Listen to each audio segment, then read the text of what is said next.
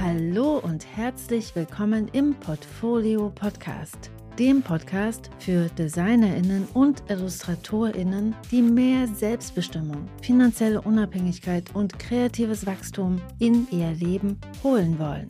Bist du bereit für Klarheit und selbstbestimmte Entscheidungen auf deiner kreativen Reise? Let's go! Hey, hey, herzlich willkommen zu dieser neuen Episode des Portfolio Podcasts. Als allerallererstes wünsche ich dir ein ganz großartiges Jahr zwanzig vierundzwanzig, auf das all deine großen Ziele in Erfüllung gehen, und mit dem Portfolio Podcast unterstütze ich dich dabei von Herzen und ich danke dir dafür, dass du hier bist. Letzte Woche habe ich dich ja in der Episode vierundneunzig eingeladen, zurückzublicken auf die letzten zwölf Monate und dir noch einmal bewusst zu machen, was du alles in zwanzig dreiundzwanzig geschafft hast. Nach dem Blick zurück möchte ich dich heute einladen, nach vorne zu schauen und Pläne zu schmieden und diese zu konkretisieren. Dabei schlage ich dir heute einen Drei-Schritte-Plan vor, mit dem du mit ganz viel Momentum in das niegelnagelneue zwanzig vierundzwanzig startest. Der Jahresanfang ist ja so ein üblicher Moment, in dem Wünsche für die Zukunft formuliert werden. Und deshalb lade ich dich im ersten Schritt ein, genau das zu machen und für das neue Jahr große Ziele auszusprechen. Danach kommt dann Schritt Nummer zwei und da stelle ich dir drei Trends für die Kreativwirtschaft in zwanzig vierundzwanzig vor, zusammen mit neun Impulsen, wie du auf diese Trends mit deiner kreativen Selbstständigkeit reagieren kannst. Und in Schritt Nummer drei bringen wir dann am Ende das Innen und das Außen zusammen. Also, lass uns mal loslegen mit Schritt Nummer eins. Höre nach innen auf deine Wünsche. Groß zu denken braucht Mut, ist aber einfach auch essentiell, denn natürlich geben deine Wünsche und deine Träume die Richtung für deine kreative Selbstständigkeit vor. Deshalb hör als allererstes mal in dich rein und frag dich, warum bist du Illustratorin bzw. Designerin geworden und was möchtest du mit deiner kreativen Arbeit erreichen und bewirken? Worauf arbeitest du hin? Und was motiviert dich, jeden Tag weiterzumachen? Und welchen nächsten großen Schritt möchtest du in den nächsten zwölf Monaten gehen? Gibt es Projekte, die du gern umsetzen oder Ziele, die du gern erreichen möchtest? Für meine Jahresziele nutze ich schon seit über zehn Jahren eine Routine, um meine Ziele für das neue Jahr festzuhalten. Üblicherweise schreibe ich am Abend des einunddreißigsten Dezember, manchmal auch erst in der ersten Januarwoche, in einer stillen Minute meine Jahresziele-Liste. Die Jahresziele des vergangenen Jahres stehen dabei auf einem sehr großen Blatt, das mich an der Wand meines Studios das ganze vergangene Jahr über begleitet hat. Diese Liste nehme ich jetzt herunter und klebe parallel drei bis vier leere A drei Blätter für die neue Liste zusammen. Die Liste des alten Jahres lege ich dann neben das neue leere Blatt und dann gehe ich jeden Punkt der alten Liste durch. Bei jedem Punkt frage ich mich, bin ich in den letzten zwölf Monaten diesem Ziel näher gekommen? Habe ich dieses Ziel erreicht? Ist es jetzt abgeschlossen oder möchte ich diesen Listenpunkt mit in mein neues Jahr nehmen? So landen einige alte Listenpunkte auf meiner frischen Liste und die schreibe ich dann mit so einem ganz dicken, fetten, schwarzen Pinselstift groß und klar auf das leere neue Blatt. Einige Dinge dürfen gehen, weil sie finalisiert wurden oder auch, weil sie einfach nicht mehr wichtig sind für mich. Beides ist okay. Wie gesagt, ich mache dieses Ritual schon seit über zehn Jahren und ich war schon immer gut darin, große Ziele auszusprechen, aber bis vor ein paar Jahren war ich relativ schnell frustriert dabei. Denn am Jahresende war das Ziel oft einfach noch nicht erreicht und dadurch fühlte sich für mich die Jahresplanung schnell so an, als ob ich konstant scheitere. Und natürlich hat dieser Frust auch einen nachvollziehbaren Grund. Es ist einfach doof, Ziele immer wieder auf die neue Liste zu schreiben. Aber es gibt auch einen guten nachvollziehbaren Grund dafür, denn große Ziele dauern eben oft einfach länger als ein Jahr. Trotzdem hat es mich eben viele Jahre lang gestört, dass ich einige Projekte wieder und wieder auf meine neue Liste mitnehmen musste. Zum Beispiel meine Promotion. Ich habe ja von zweitausendzehn bis zweitausendneunzehn an meiner praxisbasierten Promotion zum Thema Bildautorenschaft in literarischer Buchillustration gearbeitet. Und deshalb ist dieses Projekt sage und schreibe neunmal auf die neue Liste gehüpft. Es hat einfach eine Weile gedauert, bis ich gemerkt habe, okay, wenn ich große Dinge vorhabe, dann ist es einfach völlig normal, dass Projekte über mehrere Jahre bei mir bleiben. Meine Buchprojekte sind üblicherweise auch genau solche Listenpunkte, die über mehrere Jahre aufgeschrieben werden wollen. Denn Bücher brauchen üblicherweise ein bisschen Zeit, um in die Welt zu kommen. Mein Buch Die gute Mappe hat sage und schreibe elf Jahre von der ersten Idee bis zum publizierten Buch gebraucht. Von außen sehen wir einfach oftmals nur das schöne Ergebnis und die Erfolge der anderen. Und das sorgt eben auch schnell dafür, dass sich eine unrealistische Erwartungshaltung, wie schnell bestimmte Dinge gehen sollen, breit macht. Ich erlaube mir seit einigen Jahren, das anders zu bewerten, wenn Projekte wieder auf die neue Jahresliste hüpfen. Es bedeutet einfach, dass mir dieses Ziel immer noch wichtig ist und dass ich es einfach ernst genug nehme, es auf meine Jahresliste zu schreiben. Und das hilft mir, meine großen Ziele mit Demut und Geduld weiterzutragen oder eben auch gehen zu lassen, denn nicht alle Projektideen schaffen es zum Ziel. Bei einigen großen Zielen merke ich einfach nach einiger Zeit, dass sich meine Perspektive darauf verändert hat, dass mir diese Träume einfach nicht mehr wichtig sind oder sie vielleicht auch einfach nicht mehr in mein Leben passen. Und dann dürfen sie gehen. Das Jahreslistenschreiben schafft einen großen zeitlichen Horizont, in dem große Ideen in einem gesunden und angemessenen Tempo wachsen dürfen. Dieses Jahr stehen bei mir zum Beispiel zwei Buchprojekte auf der Liste, die auch schon letztes Jahr drauf standen. Mein Ponybuch und ein neues Sachbuch. Und beim Ponybuch wissen die, die den Portfolio-Podcast schon etwas länger hören, dass das Ponybuch mich schon länger begleitet. Es stand schon zweitausendsiebzehn auf der Liste. Aber das ist okay. Genau, wenn du jetzt Lust bekommen hast, deine eigene Liste jetzt noch zu schreiben, dann nutz gern eine meiner null Euro Ressourcen dazu unter w w w punkt die gute mappe punkt de slash Jahresziele findest du eine Vorlage und eine Anleitung zum Jahresliste schreiben. Mit deinen aufgeschriebenen großen Jahreszielen geht es dann weiter mit Schritt Nummer zwei, indem du das Außen in deine Jahresplanung integrierst. Du siehst ja, dass ich die persönlichen großen Ziele an den Anfang der Jahresplanung stelle und das hat auch einfach mal einen guten Grund, denn du bist ja der Kern deines unternehmerischen Vorhabens und somit geben deine Ziele und deine Wünsche die Richtung vor. Aber natürlich gibt es auch aktuelle Entwicklungen und Trends in der Kreativwirtschaft, die relevant für die Design- und Illustrationsbranche sind und die gegebenenfalls beeinflussen, wie du dich in den kommenden zwölf Monaten positionieren und selbstbestimmt verhalten möchtest.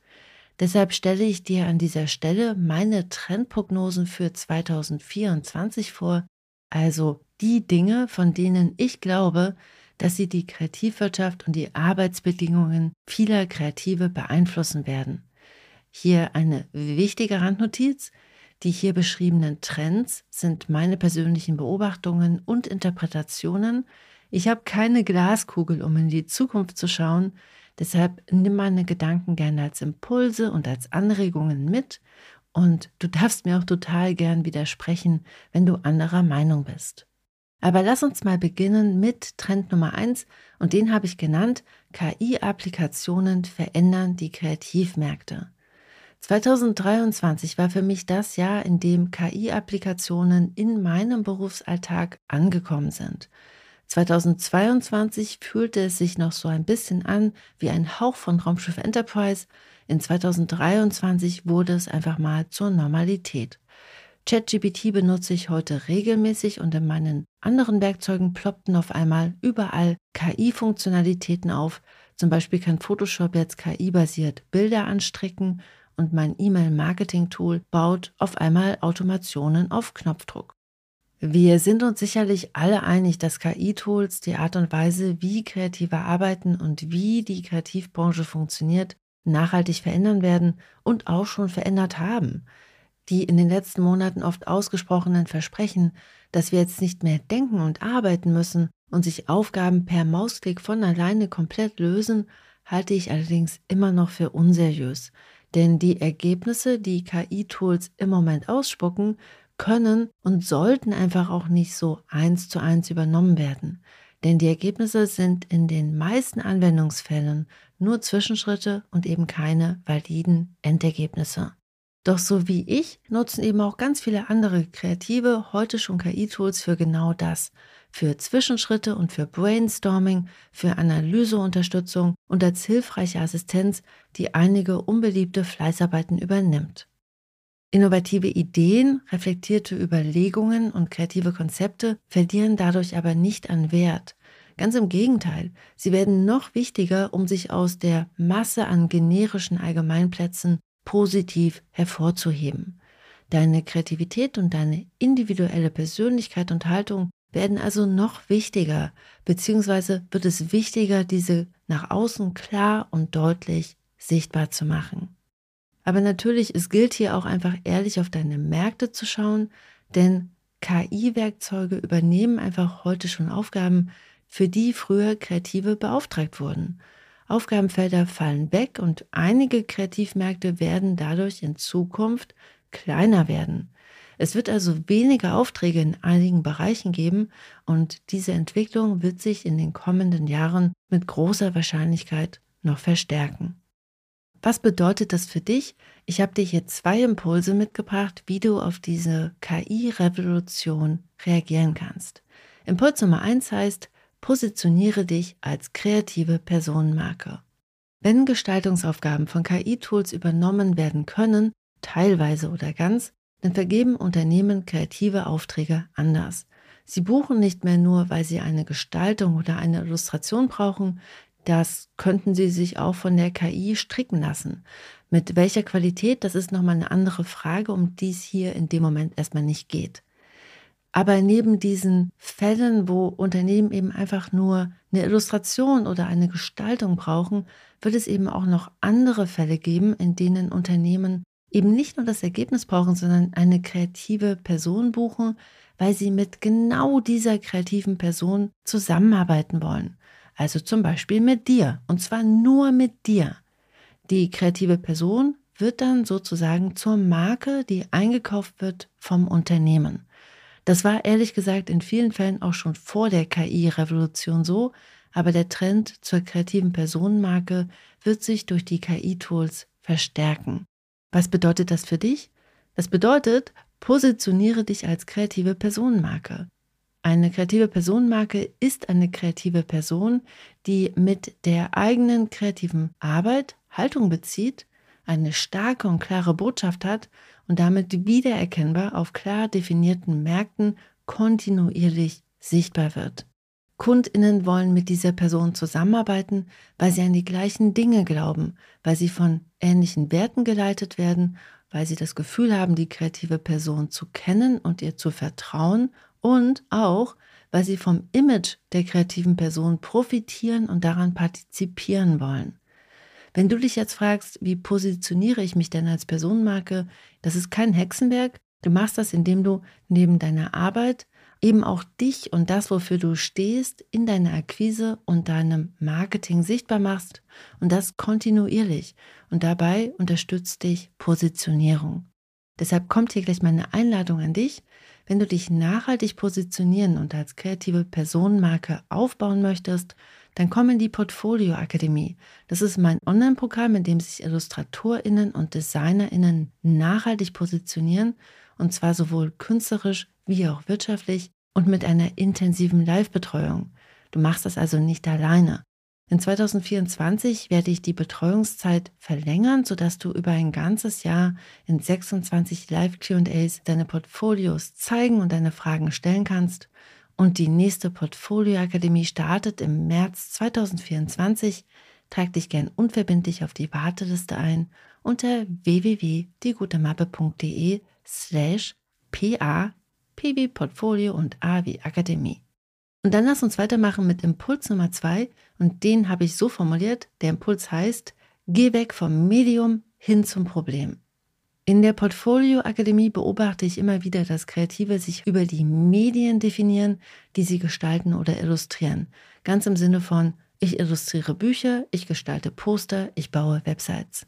In Zeiten von K I wird es immer wichtiger, dass du den Wert, den deine kreative Arbeit kreiert, klar und spezifisch erkennst und kommunizierst, damit deine KundInnen verstehen, dass du nicht nur etwas hübsch machst, sondern dass deine Design- und Illustrationsleistungen echte, relevante Probleme lösen. Denn ja, mit K I-Tools können sich KundInnen ein hübsches, generisches Logo oder eine hübsche, allgemeingültige Illustration mit ein paar Prompts einfach selbst bauen. Aber DesignerInnen und IllustratorInnen machen so viel mehr als nur hübsch. Deine Aufgabe ist jetzt, deinen KundInnen verständlich zu zeigen, dass du echte, relevante Probleme für sie löst und dass das hübsche Ergebnis nur ein kleiner Teil des Gesamtpaketes ist. Deshalb zeig in deiner Akquise, dass du das Problem, das deine KundInnen haben, verstanden hast und zeige, welche Problemlösung du ihnen anbietest. Und sortiere auch KundInnen aus, die nur hübsch und generisch wollen. Denn ja, die gibt's ja auch. Und die werden über kurz oder lang ihre Lösungen K I-basiert generieren lassen. Bei dieser Strategie hilft dir dieser Mindset-Switch. Weg vom Medium hin zur Problemlösung. Also weg von ich mache Corporate Design hin zu ich gestalte ihren Geschäftsauftritt so, dass er auch von ihren Mitarbeitenden, die keine Gestaltungsexpertise haben, gerne und korrekt angewendet wird. So wird das Corporate Design in ihrem Unternehmen gelebt und gleichzeitig spart ihnen das Zeit, Geld und Nerven. Du kommunizierst also nicht mehr das Medium, Geschäftsausstattung, sondern die sichtbaren Ergebnisse, die deine KundInnen durch deine kreative Arbeit erzielen. Warum hilft dir das, weiterhin trotz K I-Tools relevant zu bleiben? Wenn du klar benennen kannst, was deine kreative Arbeit für deine KundInnen macht, dann erlaubt dir das zu überprüfen, wie ersetzbar dein Angebot durch K I-Tools ist und welche Leistungen davon eben auch nicht betroffen sind, weil sie eben nicht ersetzbar sind. Und gleichzeitig kannst du den Wert deiner Arbeit klar und verständlich an deine KundInnen kommunizieren und dadurch verstehen sie, dass sie von dir einfach mehr bekommen als vom K I-Tool. Und wie gesagt, in der Portfolio-Akademie lernst du, wie du das machst, denn wir machen in der P A auch eine Marktanalyse, mit der du den Wert deiner Arbeit auf den verschiedenen kreativen Märkten bestimmst und du formulierst auch ein Angebot, das genau das macht. Es bietet eine Problemlösung an.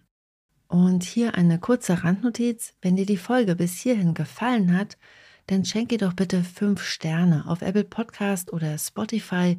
Das geht ruckzuck. Und das ist ein wirklich wirksamer und einfacher Weg, wie du meine Arbeit und den Portfolio-Podcast unterstützen kannst. Und ja, deine fünf Sterne machen wirklich einen großen Unterschied. Danke dafür. Lass uns mal weitermachen mit Trend Nummer zwei. Trend Nummer zwei heißt, der Strukturwandel der Kreativwirtschaft geht weiter. Es ging schon vor vielen Jahren los und es hört in zweitausendvierundzwanzig auch nicht auf. Die Medien- und Verlagsbranche unterläuft einem weitreichenden Strukturwandel. Viele Kreative, darunter IllustratorInnen, DesignerInnen, ArtbuyerInnen und JournalistInnen, sind involviert in die Herstellung von Verlagsprodukten und werden dementsprechend davon tangiert, wenn sich die Branche strukturell umwälzt. Gründe für die Marktveränderungen gibt es viele. Immer weniger Menschen kaufen Bücher und Magazine. Das liegt am Internet und an der Digitalisierung. Gleichzeitig hat die Branche auch einfach mal echt viele Trends verpennt und Streamingdienste haben auch ihren Teil dazu beigetragen. Auch sind die Papierpreise in den letzten Jahren massiv gestiegen, weshalb es einfach schwieriger wird, Printprodukte wirtschaftlich zu kalkulieren. Und gleichzeitig leben wir auch in einer globalisierten Welt. Und das zeigt sich zum Beispiel dann, wenn mal wieder ein unabhängiger Verlag von einem internationalen Mega-Medienkonzern aufgekauft wird, einfach nur, weil er nicht bei drei auf den Bäumen war. In zweitausenddreiundzwanzig gab es wieder einmal einen gefühlten Bergrutsch in der Branche, als klar wurde, dass viele Magazine, die beim Traditionsverlagshaus Gruner und Jahr erschienen, eingestellt oder verkauft werden sollten. Gruner + Jahr war bzw. ist auch noch das Zuhause vieler bekannter Zeitschriften, zum Beispiel der Geo, der Brigitte, des Sterns, des Walden Magazins oder auch der deutschen Ausgabe des Flow Magazins. In zweitausenddreiundzwanzig wurde klar, dass dreiundzwanzig Magazine eingestellt werden sollten. Am Ende wurde so ein bisschen hin und her geschoben und einige Magazine wurden auch verkauft, wie zum Beispiel die Elf Freunde oder die Business Punk. Es war insgesamt so ein großer Bazar, aber lange Rede, kurzer Sinn, viele der eingestellten Magazine waren eben auch AuftraggeberInnen für Kreative und mit dem Ende dieser Magazine fallen einfach mal Aufträge weg. Gruner + Jahr ist dabei nur ein Beispiel für viele, die möglichen Märkte im Verlagswesen, auf denen DesignerInnen und IllustratorInnen Aufträge akquirieren können, werden tendenziell kleiner. Das sorgt dafür, dass es auf vielen Märkten viel mehr Angebote als Nachfrage gibt und sich die Arbeitsbedingungen für IllustratorInnen und DesignerInnen verändern. Gleichzeitig wollen, das ist so mein Gefühl, immer mehr Kreative in der Buch- und Verlagsbranche arbeiten und all das zusammen sorgt einfach für schwierigere wirtschaftliche Bedingungen auf diesen Märkten. Was bedeutet das für dich? Ich habe dir hier vier Impulse mitgebracht, wie du auf diesen Trend reagieren kannst. Der erste Impuls lautet: Hab mehrere Standbeine. Bau dir einfach mehrere wirtschaftliche Standbeine auf, um diversifizierter aufgestellt zu sein. Dann treffen dich Marktveränderungen nicht so stark, weil du eben nicht nur von diesem einen Markt abhängig bist, sondern einfach auf mehreren Beinen sicher stehst. Und dann geht es schon weiter mit dem zweiten Impuls. Lerne deine Märkte besser kennen. Gerade wenn du als Berufseinsteigerin oder als Quereinsteigerin anfängst, kenne deine Märkte. Mach eine Marktanalyse, kenne die Geschäftsmodelle deiner Märkte und habe ein Grundverständnis für das, was du mit deiner kreativen Arbeit dort bewirkst und was diese Ergebnisse wert sind. Und entscheide selbstbestimmt und bewusst, auf welchen Märkten du arbeiten möchtest. Und dann geht's schon weiter mit dem nächsten Impuls. Professionalisiere deine Akquise. Wenn es viele Angebote gibt und wenig Nachfrage, dann zählt Professionalität noch einmal so viel mehr. Deine Akquise muss einfach überzeugen. Formuliere deshalb passgenaue Angebote, verpacke sie in professionelle Portfolios und in professionelle Pitches und Angebote und werde sichtbar mit einer durchdachten und langfristig angelegten Akquisestrategie. All das ist heute einfach mal essentiell. Es ist natürlich noch kein Garant für einen schnellen Erfolg, aber es ist das, was es braucht, um den Fuß in die Tür zu bekommen und bestehende Geschäftsbeziehungen wachsen zu lassen und zu pflegen. Und der letzte Impuls schließt nahtlos an, denn der Impuls lautet: Pflege und kultiviere dein Netzwerk. Meine Beobachtung ist, dass viele Verlage und Magazine noch mehr auf bestehende Geschäftsbeziehungen setzen, also auf Kreative, die sich schon bewährt haben. Das bedeutet für junge Kreative oder Menschen, die sich neu auf diesen Märkten positionieren wollen, dass die Startbedingungen schwerer werden. Es ist einfach schwieriger geworden, den Fuß in die Tür zu bekommen, einfach weil es weniger Aufträge gibt und die Verlage und Agenturen überschwemmt werden mit Angeboten und dann eben auch oft auf Bewährtes zurückgreifen. Netzwerke und Empfehlungen werden deshalb wichtiger.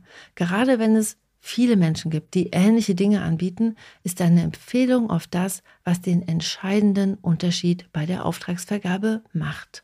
Und wie gesagt, wenn du all das angehen möchtest in zweitausendvierundzwanzig, dann komm in die Portfolio Akademie. Dort machst du genau das. Du lernst deine Märkte kennen, du professionalisierst deine Akquise, du baust dir deine Standbeine gemäß deiner Stärken und deiner wirtschaftlichen Ziele auf und du wirst gleichzeitig Teil eines starken Netzwerks von gleichgesinnten Kreativen, die alle viel vor und große Ziele haben. Die P A ist einfach der Knaller, wenn du dich nachhaltig und selbstbestimmt positionieren möchtest. So, und zu guter Letzt, lass uns nochmal einen Blick auf den dritten Trend für zweitausendvierundzwanzig werfen und den habe ich so formuliert, der lautet: mehr kreatives Unternehmertum bzw. Entrepreneurship. Dieser Trend ist nicht neu und er wird auch nicht so schnell verschwinden, denn dieser Trend ist eine Reaktion auf Trend Nummer zwei. Die traditionellen Design- und Illustrationsmärkte, die noch vor zwanzig Jahren die HauptauftraggeberInnen für DesignerInnen und IllustratorInnen waren, werden unattraktiver für viele Kreative. Gleichzeitig ist es aber für viele Kreative heute so viel leichter, selbst unternehmerisch tätig zu werden. Eigene analoge oder digitale Produkte entwickeln und vertreiben? Easy peasy. Einen eigenen Online-Kurs oder Workshop anbieten? Null Problemo. Wir sind nicht mehr abhängig von Verlagen und Agenturen, uns zu beauftragen. Wir können selbst das Ruder in die Hand nehmen und unsere kreative Arbeit in eigene Produkte verpacken. Ich habe ja zum Beispiel vom Prinzip nichts anderes gemacht mit der Portfolio Akademie. Nachdem ich von zweitausendzwölf bis zweitausendzwanzig an diversen deutschen Hochschulen über acht Jahre lang, davon elf Semester an der H A W in Hamburg, einen Kurs zur Positionierung, Akquise und den Start ins Berufsleben gegeben habe, kam irgendwann der Moment, wo ich gemerkt habe, dass ich einfach mehr möchte. Ich wollte aus meiner Expertise etwas kreieren, was mir gehört und was bei mir bleibt und was ich gestalten kann, so wie ich es möchte. Und für das ich auch monetär einfach besser vergütet werde im Vergleich zum Lehrauftrag, der gemäß Tarifvertrag honoriert wird. Dafür war ich auch bereit, neue Wege zu gehen, Arbeit und Zeit zu investieren und auch ein Risiko einzugehen. Okay, was bedeutet dieser Trend jetzt für dich? Ich habe dir hier nochmal drei Impulse mitgebracht. Der erste Impuls lautet: Bilde dich weiter zu Finanzthemen. Der erste Schritt zu mehr Entrepreneurship ist ein besseres wirtschaftliches Grundwissen. Gehörst du zu den Kreativen, die gerne einen großen Bogen um alle Zahlen machen? Damit bist du ganz, ganz sicher nicht alleine, aber das Wegschauen erzeugt auf Dauer nur noch mehr Stress und sorgt gleichzeitig dafür, dass du Chancen, wie du dich wirtschaftlich besser aufstellen könntest, einfach mal übersiehst. Deshalb trau dich, beginne mit einem Buch, hör einen Finanzpodcast oder komm in die Portfolio Akademie.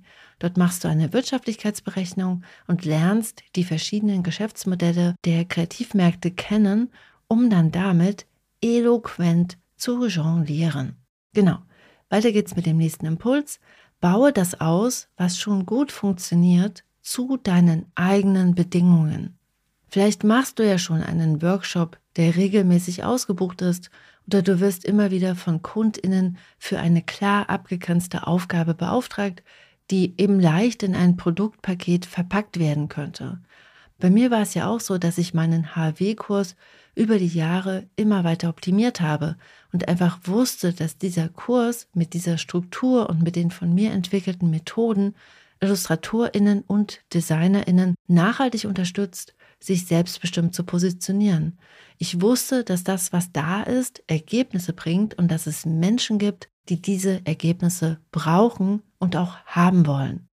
Deshalb die Frage an dich: Gibt es denn etwas, was schon da ist und was von dir ausgebaut werden möchte?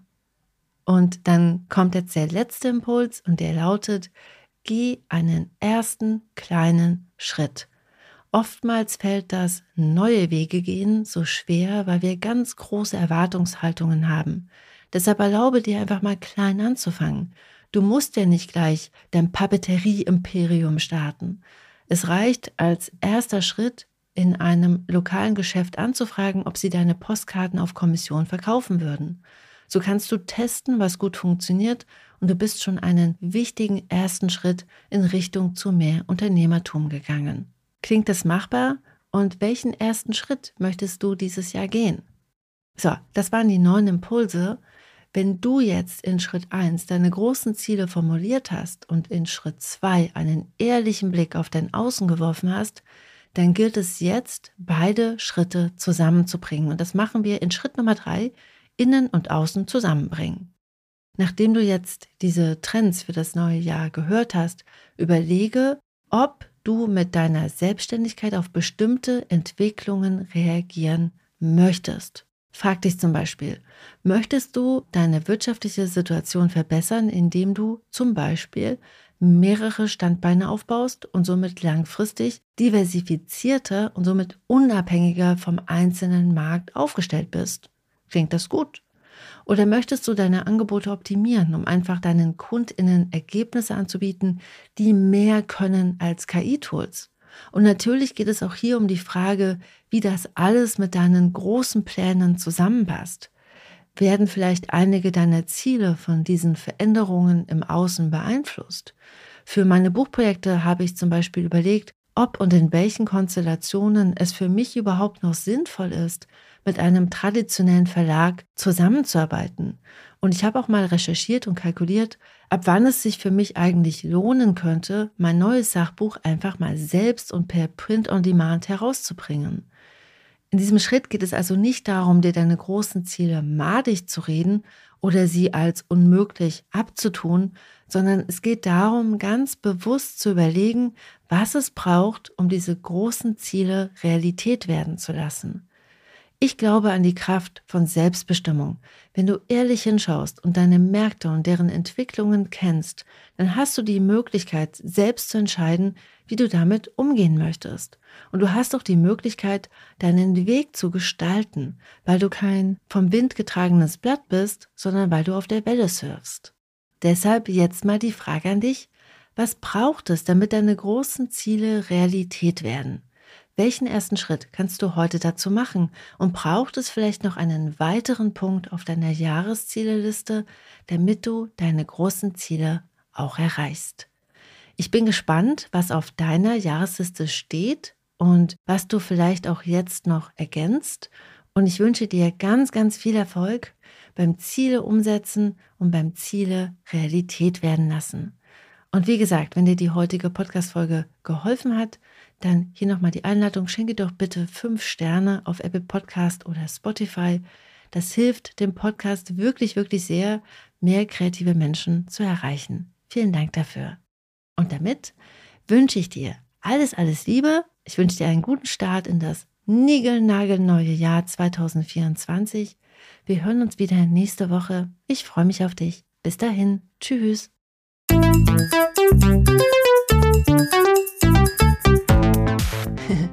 Wow, du bist immer noch da. Du bist der Knaller. Ich freue mich sehr, dass du dir die Podcast-Folge bis hierhin angehört hast. Hier nochmal der Hinweis, du findest alle Links in den Shownotes. Auf meiner Seite w w w punkt die gute mappe punkt de findest du noch weitere, auch viele kostenlose Ressourcen, um dich besser aufzustellen, um dein Portfolio zu überarbeiten und um damit dann einfach mehr Aufträge zu akquirieren. Deshalb schau dich da gerne mal um und wenn dir die Folge geholfen hat, dann freue ich mich sehr, wenn du sie bewertest und ihr ein paar Sterne schenkst oder, noch besser, sie einfach KollegInnen und FreundInnen weiterempfiehlst. Dann haben deine FreundInnen vielleicht auch ein paar Aha-Momente und du unterstützt damit gleichzeitig auch den Podcast.